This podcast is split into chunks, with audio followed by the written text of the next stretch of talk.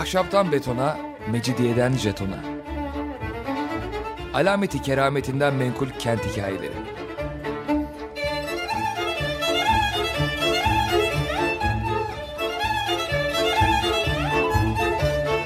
Hazırlayan ve sunan Pınar Erkan.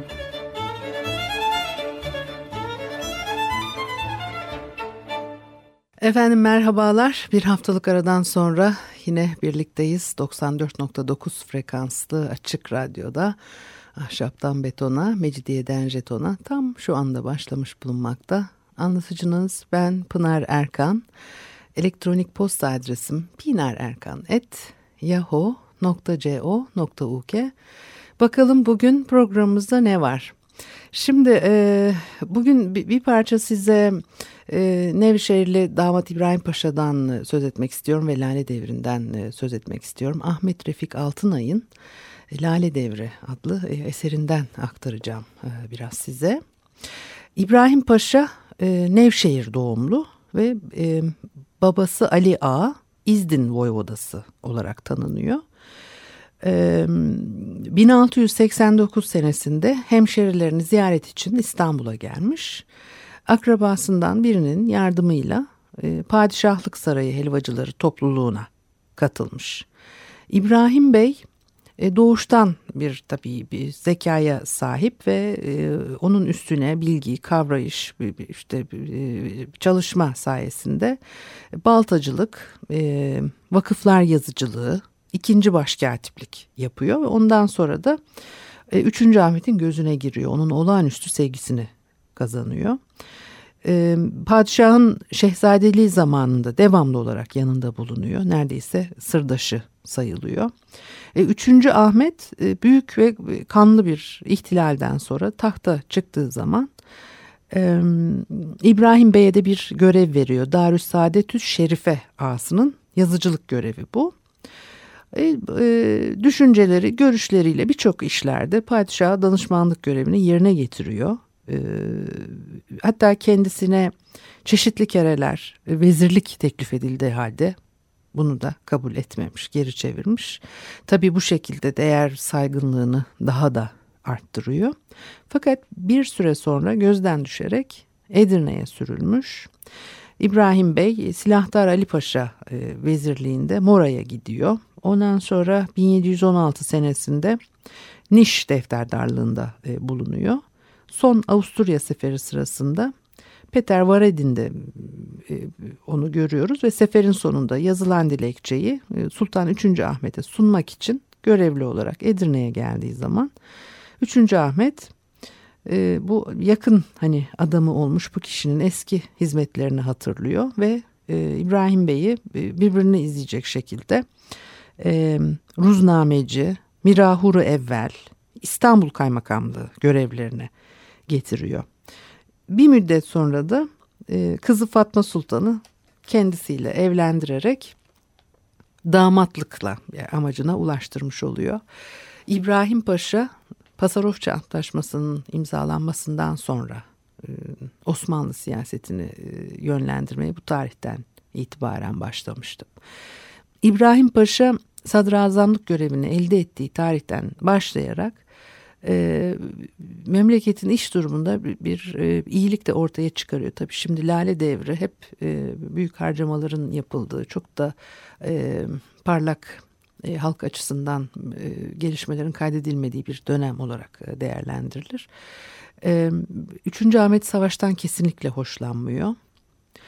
E, savaşın felaketlerinden sebep olacağı parasal harcamalardan son derece kaçınıyor. Zaten biraz da cimri bir adammış. Enteresan e, e, zıtlıklar var bu dönemde. E, Üçüncü Ahmet gayet cimriyken damat İbrahim Paşa son derece çok para harcayan bir adam. Bunu da dengeyi korumak ve sağlamak için yaptığını söylüyor. Belki biraz sonra değiniriz ona da. E, paraya düşkün 3. Ahmet. E, cimriliği o kadar ileri götürmüş ki kendinden önceki padişahlardan hiçbiri yani bu derece ortaya koymamış. E, vezirleri de padişahın bu huyunu bildikleri için genellikle onu sinirlendirmesinler diye gelirleri fazla harcamalardan kaçınıyorlar. Gelirleri arttırma çabası içerisindeler. Fakat e, bu arttırılan gelirler halk yararına harcanmaktan ziyade e, hazineyi dolduruyor.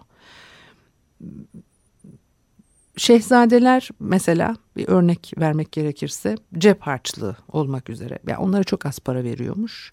Bir gün e, şehzadelerinden biri parasını bitiriyor ve İbrahim Paşa'ya gelip istiyor. Sonra o aldığı paraları e, karşısında cirit oynayan iç olanlara ödül olarak dağıtıyor. Üçüncü Ahmet e, bunu görüyor ve şehzadesinin parayı nereden bulduğunu tabii merak ediyor. Soruyor. Şehzade de cevap olarak İbrahim Paşa'dan aldığını söylüyor. Üçüncü Ahmet İbrahim Paşa'yı hemen huzuruna e, çağırttırıyor. Kızgın bir sesle uyararak şehzadeleri çok para harcamaya alıştırmamasını, zaten kendisinin e, normalin üstünde harcamalarda bulunduğundan bilgisi olduğunu söylüyor. Ve İbrahim Paşa'nın da verdiği bir cevap var padişaha büyük bir soğukkanlılıkla. Şevket Meap, tedbirleriniz sizi hazineler yığmaya mecbur ediyor. Fena da etmiyorsunuz. Para hükümdarların kuvvet ve dayanağıdır. Fakat benim başka suretle hareket etmekliyim ve sizden gördüğüm iyilikleri halka da e, yansıtmalım mecburdur. Çünkü başka türlü hareket edecek olursam ne siz tahtınızı ne de ben mevkimi muhafaza edebilirim. Padişahın hazinesi milletin malı demektir. Fakat hiç olmazsa bu paradan bir kısmının padişah veya büzera eliyle kendilerine verilmesi icap eder. Bir memlekette nizam, intizam, iktisat ne derece elzem ise cömertlik de o derece lazımdır demiş. E, bunun üzerine e, 3. Ahmet sakinleşmiş. Hemen e, hazine kayıtlarını getirtmiş. Defterde İbrahim Paşa'nın e, borçlanarak bin kese akçe aldığına dair bir kayıt görmüş. O kaydı da sildirmiş. Ve paşanın senedini de kendisine geri vermiş. Ee, İbrahim Paşa daha yani güçlü bir adam İstanbul kaymakamı iken büyük bir etkinlik e, yetkiye sahip e, hükümeti e, öğütleri çevirdiği dolaplarla hep e, kendi idare ediyor. O sırada Varedin Savaşı'nda Ali Paşa o da bu durumun farkında. Bu yüzden de e, savaşı tamamlar tamamlamaz İstanbul'a döndüğü zaman e, idam edilecek 80 kişinin içine İbrahim Paşa'yı da katmış. Yani bu e, e, ifadeyi zorlandım. Kafayı kesilecek demek istemedim ama neyse en nihayetinde onu da demiş oldum. Ee, İbrahim Paşa e, bu gerçeği Fransa elçisi Marquis de Bonac kendisi söylüyor. E, Paşa Silahtar Ali Paşa'nın şehit düşmesi üzerine serbest kalmış ve o tarihten e, başlamak üzere sadrazamlık makamını işte elde etmeye karar vermiş. Fakat e, bu makamın çok tehlikeli olduğunu bildiği için Pasarofça Anlaşması'nın imzalanmasını bekliyor sadrazamlığı önce e, Bostancıbaşı Halil Paşa'ya verdirmiş. E, onun da görevden alınması üzerine hem arkadaşı hem aynı yerden gelmişler Nisan, Nişancı Mehmet Paşa sadrazam oluyor. Ve bu sırada kendisi İstanbul kaymakamı kalmış. Fakat bütün elçiler e, bilirmiş ki en önemli işler için İbrahim Paşa'ya e, başvurulur. E, sadrazama da usul yerine gelsin diye e, gidilir. Şimdi damat İbrahim Paşa tabii e, bu dönemde bu, bütün bu özelliklerle çok fazla konuşulmuyor. Daha çok Lale devrinde e, işte e, ne kadar çok müsriflik yapılmış. Tabii mimari açıdan özellikle Sadabat Kağıthane Deresi'nde ortaya konan o yenilikler, yeni binaların inşa edilmesi. Fakat bu süreç içerisinde bunlar aslında bütün bu batıyla yeni kurulmaya başlamış ilişkiler, oraya gönderilen e, gözlemcilerin geri döndüklerinde anlattıkları e, ordunun e, yenilenmesine yönelik bir, bir takım düşüncelerin ortaya çıkmaya başlaması bir de tabii Hügnolar var bu dönem içerisinde. E, onunla da zannediyorum eski bir programlardan birinde Hügnoları anlatmıştık. E, Protestan Katolik e, ikilemleri e, e Avusturya, Macaristan o dönemde bir yayılma politikası içerisinde ve Osmanlı da bundan etkileniyor ve Fransız e, hükümetiyle çekişme halindeler. E, Fransa bir parça etkisini kaybeder gibi e, kapitülasyonlar henüz kemikleşmemiş ve o dönemde bir takım önlemler e, alınıyor. Aynı zamanda bu dönem hani Osmanlı'nın e, İstanbul'da sanayileşmeye de başladığı bir e, e, dönemdir.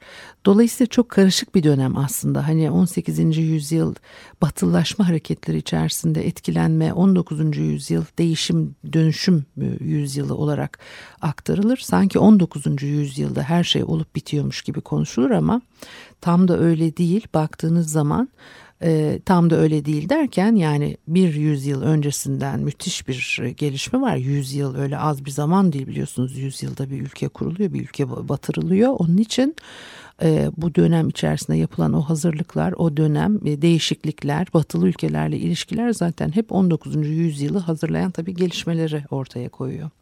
Şimdi bir e, müzik arası verelim ondan sonra devam edelim.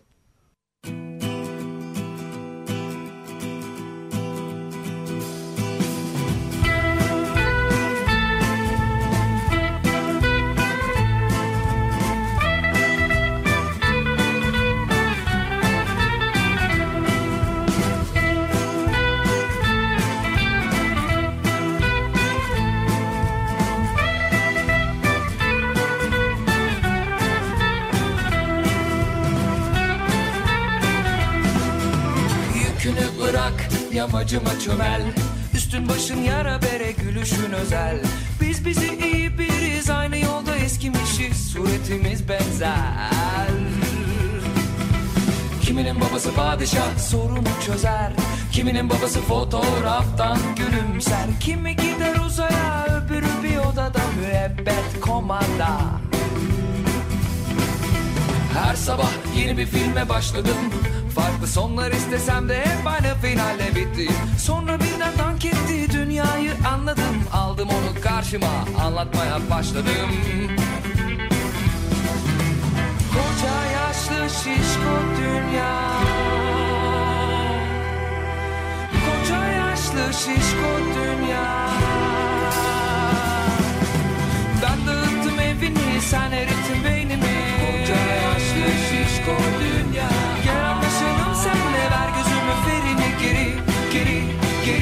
geri.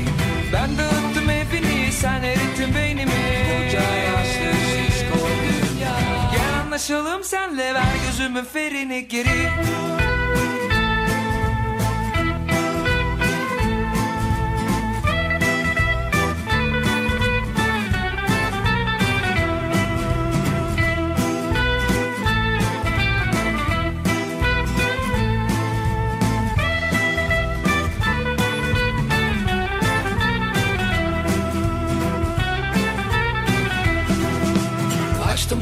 ağzımı çöp kutusu kapağı. Sevdim kızdım delirdim. Dikkatsizler biriydim. Işıkları kapadım. Sabaha geri saydım. İnceden aydım.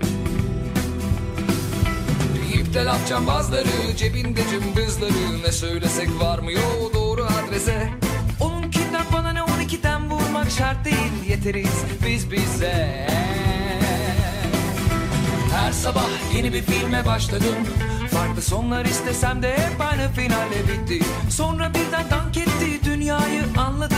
Aldım onu karşıma anlatmaya başladım. Koca yaşlı şişko dünya. Koca yaşlı şişko dünya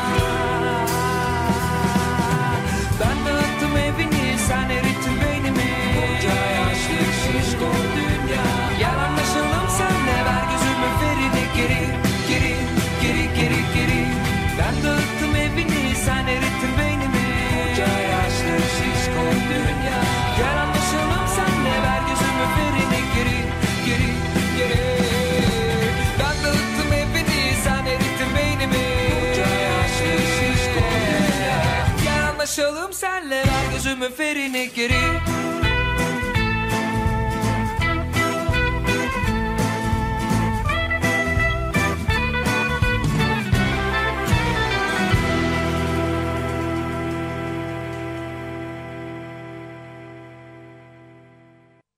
Efendim Açık Radyo'da Ahşaptan Betona, Mecidiyeden Jeton'a devam ediyor. Pınar Erkan'ı dinlemektesiniz. Biraz böyle Lale Devri'nin e, politik işte ortam, atmosfer o dönemde nasılmış onu hani çok az bir aktarmak istedim size.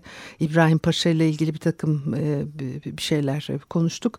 Şimdi e, tabii e, padişahlık e, sarayının zenginlik gösterişi çok parlak o dönemde. E, Ahmet Refik Altınay'ın Lale Devri'nden aktarıyorum bu arada onu da hani söylemem lazım. E, Pasarofça Antlaşması'ndan sonra Viyana'ya e, elçi gönderilmesi gerektiği zaman padişah tarafından gayet yüksek değerli hediyeler gönderilmiş. Tutar epeyce bir toplama ulaşıyor ve bu hediyeler içinde özellikle elmaslar, inciler, zümrütlerle süslü çadırlar, kılıçlar, e, İstanbul Dibası'ndan baştan başa altın eğerler e, bulunuyor. E, o zamanın Şıkkı Sani defterdarı bu hediyeleri yüklü olarak Viyana'ya gitmiş ve devlet namusunun gereğini parlak bir şekilde ortaya koymuş. Şimdi İstanbul'da yani hem aynı zaman tabii ki 3. Ahmet devrindeyiz. o bizim bilmediğimiz doğal güzellikleriyle İstanbul o dönemde. Boğaziçi'nin e, mavi e, ve e, o uyum sağlayan sularının okşamalarıyla titreşen yeşil sahillerinde 4-5 beyaz sanat değeri yüksek köşkten başka dikkat, dikkat çekecek bina yok. Beşiktaş sahillerinin e, çamlıkları altında Sadrazamlık Sarayı'nın e, gösterişli biçimi Anadolu sahillerinde düzenli camilerin beyaz minareleri, sonra etrafı çiçeklerle süslenmiş, kokularla dolu bir mavi deniz boğazı bütün güzellikleriyle süslüyordu diyor. Saray burnuyla İstanbul semtleri bu doğal güzellikler arasında özel bir yer oluşturuyor. Ee, sarayın sahilden başlayarak da Ayasofya önlerine kadar uzanan surları ortasında işte yüksek serviler, büyük ağaçlar arasında e, kubbeleri ve revakıyla e, sahil boyunu süsleyen yalı köşkler, incili köşkler, bütün bu köşklerin üzerinde basamak gibi yükselen Bağdat Köşkü, o sanatın inceliklerine dair o döneme ait e, ve tabii lale bahçeleri var. E, sarayın dış bölümü son derece sade, doğal güzelliklere sahip olduğu gibi e, iç e, düzenlemelerinde de gül bahçeleri karşımıza çıkıyor. Ve, hemen bütün salonları o dönemde çeşitli renklerde çinilerle, altın ve e, süslerle bezenmiş. E, her dönemde tabii saray elden geçiriliyor, onarılıyor. E, ve her padişah kendi zamanında bir daire ekleyerek de genişletmiş sarayı. E, padişah geleneği öyle sarayların üzeri orasına burasına bir şeyler ekleyip e, genişletme e, çabaları içerisine girmek. Özellikle 4. Mehmet e, sarayı hemen tamamen canlandırmış. Bilmiyorum 4. Mehmet'in e, o e, canlanmış dönemine geri dönmek mümkün mü ama sarayın e, en özel dairesini büyük kubbeli hünkâr sofası e, oluşturuyor. Bu sofa Osmanlı mimarlık sanatının e, güzelliklerine örnek oluşturacak mineli çinilerle süslenmişti. 30 e, adım uzunluğunda 22 adım genişliğinde inşa edilmiş bir e, büyük salon. E, kemerler üzerinde süslü renkli kubbesi bir manzara karşımızda ve salonun Halice bakan pencereleri önünde yüksek bir şirvan yapılmış.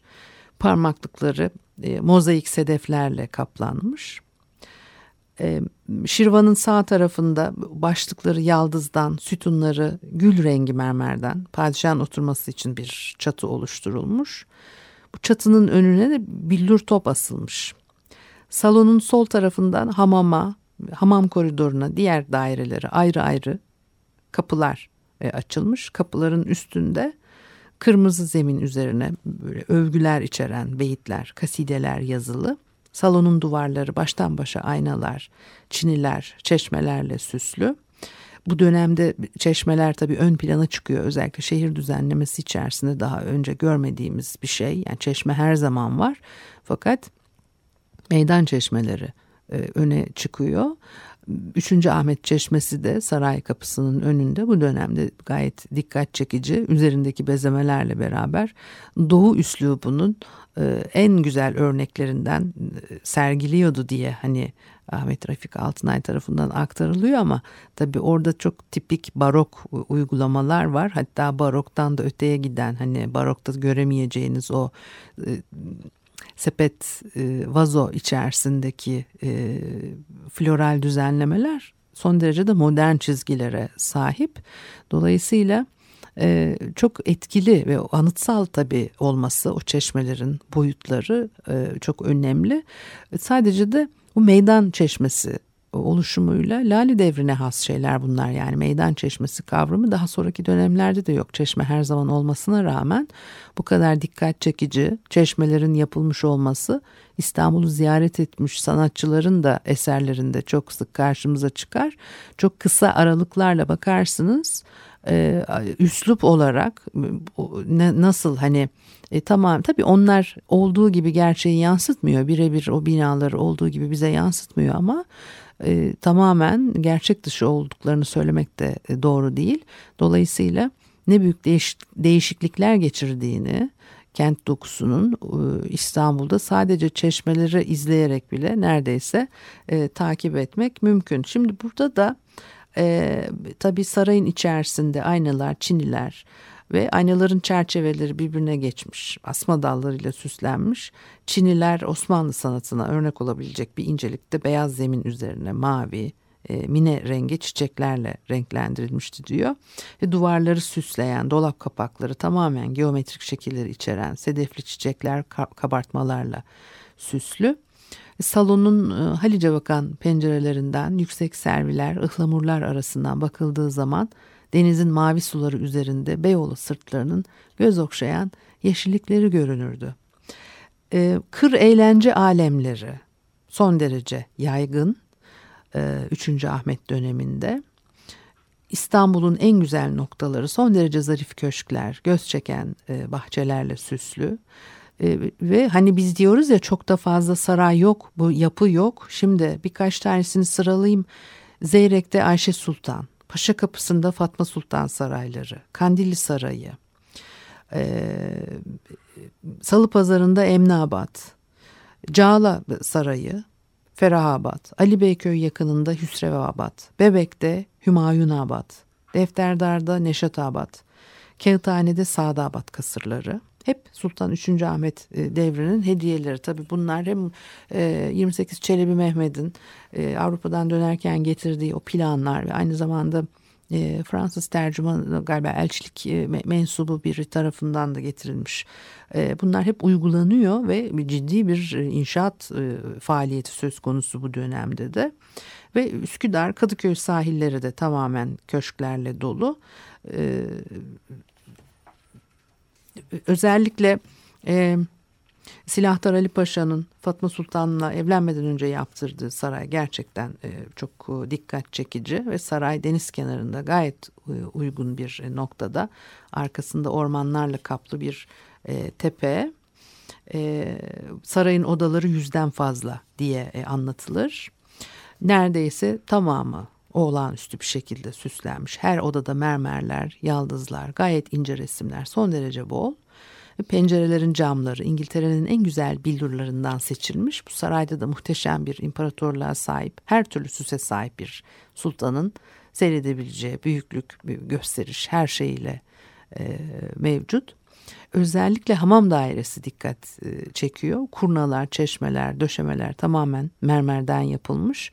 Tavanı yaldızlar, duvarları da ince çinilerle süslü. Hamamın yanında iki geniş daire yer alıyor ve en yüksekteki bir set şeklinde dört köşesinden şelaleler şeklinde sular akıyor. Ufak mermer kurnalara dökülüyor. Sonra büyükçe bir kurnada toplanıyor. Bu kurnanın etrafındaki deliklerden dışarı doğru e, serpiliyor filan. Dolayısıyla işte o su e, unsurları tabii çok e, yoğun bir şekilde kullanılmış. Barok dönemi bize anlatan. E, çiçekler hanım elleri saray duvarlarının etrafına dikilmiş asmalar böyle bir çeşit yeşil örtü oluşturuyor ve tabii gölge sağlıyor binaya. E, Üçüncü Ahmet'in e, odası hep e, sedefle süslü. Aralarında e, çivi görünümünde zümrütler serpilmiş. Daha birçok odaları var. Duvarları zeytin ağacı kaplı, sedefle süslü. Bazılarına çini kaplanmış. Birçok sofalar, etrafı çiçek saksıları, meyve vazolarıyla e, süslenmiş. Bunların tamamı alçıdan yapılmış. Fakat işlemeleri o kadar ince, renkleri o kadar koyu ki bunların bir sanat eseri olduğuna bir türlü inanam, inanılamıyor ve e, yani gerçek gibi e, görünüyorlar ve bahçelerin güzelliği de e, sarayların e, tabii e, bu gösterişiyle uyum içerisinde bize o çok sade gelen düzenlemeler batıyla e, kıyasladığımız zaman her bahçede birçok ağaçlık koru ve fıskiye var. Saray ileri gelenlerinde bu ağaçlar altında suların çıkardığı e, sesleri dinleyerek e, ve işte vakit geçiriyorlar. E, Şimdi e, tabii bunların çoğu geri kalmadı, bugünümüze ulaşmadı. Ve e, aslında İstanbul içerisinde tabii e, o yıkımlar bakıyorsunuz çok kısa bir sürede 10-15 e, e, yıl gibi sürede inşa edilmiş şehir baştan aşağı Lale devrinde bile bir kere bir yıkım geçirmiş. Sonraki dönemlerde bu tekrarlanıyor. Bu haftalık da bu kadar olsun. Ee, önümüzdeki hafta görüşene kadar hoşçakalınız.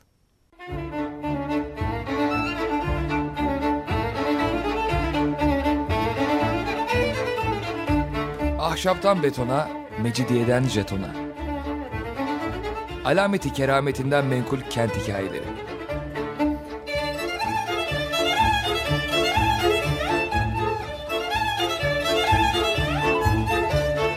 Hazırlayan ve sunan Pınar Erkan.